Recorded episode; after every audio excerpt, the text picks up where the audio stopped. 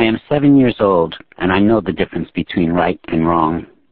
It's been my job for more than a month to take the erasers out to the schoolyard at ten minutes to three each day and clap them against the brick wall so they'll be nice and clean for Sister Maureen in the morning. But today, when we were standing for our afternoon prayers, Peter Shaleski knuckled me in the back of the head. We were in the middle of the Hail Holy Queen.